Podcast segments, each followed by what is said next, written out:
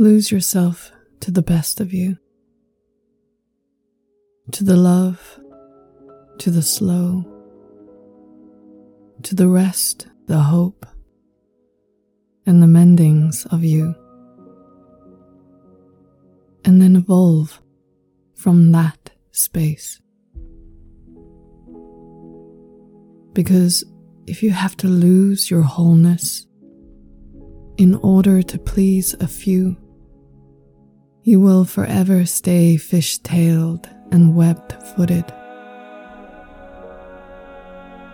And if your attention is being farmed for the hunger of others, so will you never taste the full bellied wild. Let the sediment of distraction and should do's fall heavy to the bottom, allowing stillness and light and fearlessness to arise.